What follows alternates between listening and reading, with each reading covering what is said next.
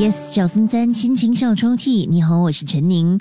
很快要进入十月份啦，十月里是不是有某一天对你而言是很重要的，或者是记载一段回忆的呢？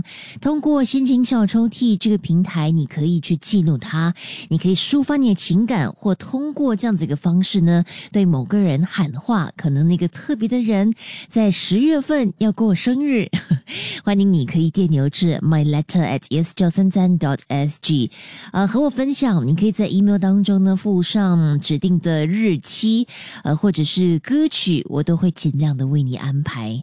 啊，当然，如果你错过了每个星期六还有星期天七点五十分的首播，到了午夜十二点十分有重播哦，你也可以下载 Me lesson，或者是通过 Spotify 点击 Podcast 去重温过去不同朋友们所分享的故事。今天拉开的心情小抽屉是来自一位。匿名者，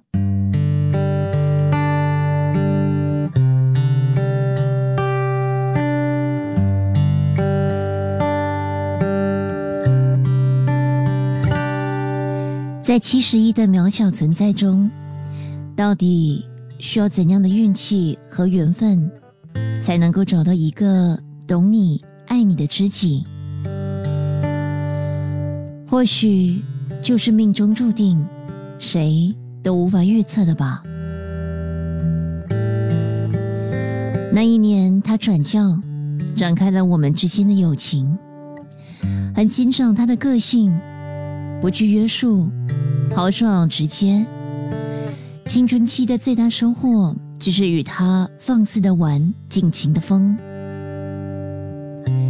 十五岁的友情很简单，没有严格筛选。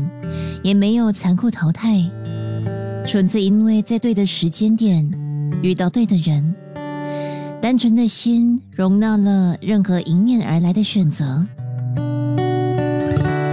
但十五岁的友情也很天真，以为它能够天长地久，以为它是一种自然现象。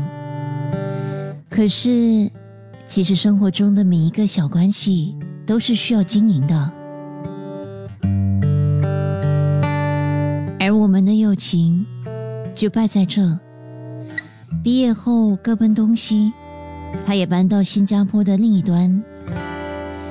明明这小红点如此的小，但我们很理所当然的过着自己的生活，自以为不被呵护的友情依然可以茁壮成长。所以，最后你料到了吗？曾交叉的两条垂直线，望着自己的方向前进。其实，我没有十分的遗憾或十分的后悔。我们曾经是最要好的朋友，那段回忆那么的真实，那时得到的快乐和温暖，如今还炽热于心。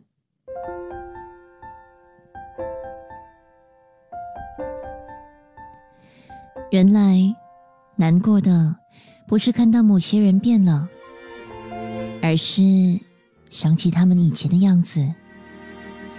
我会把最好的你留在心里。即刻下载 Me Lesson 应用程序，收听更多心情小抽屉的故事分享。你也可以在 Spotify 或 Apple Podcasts 收听。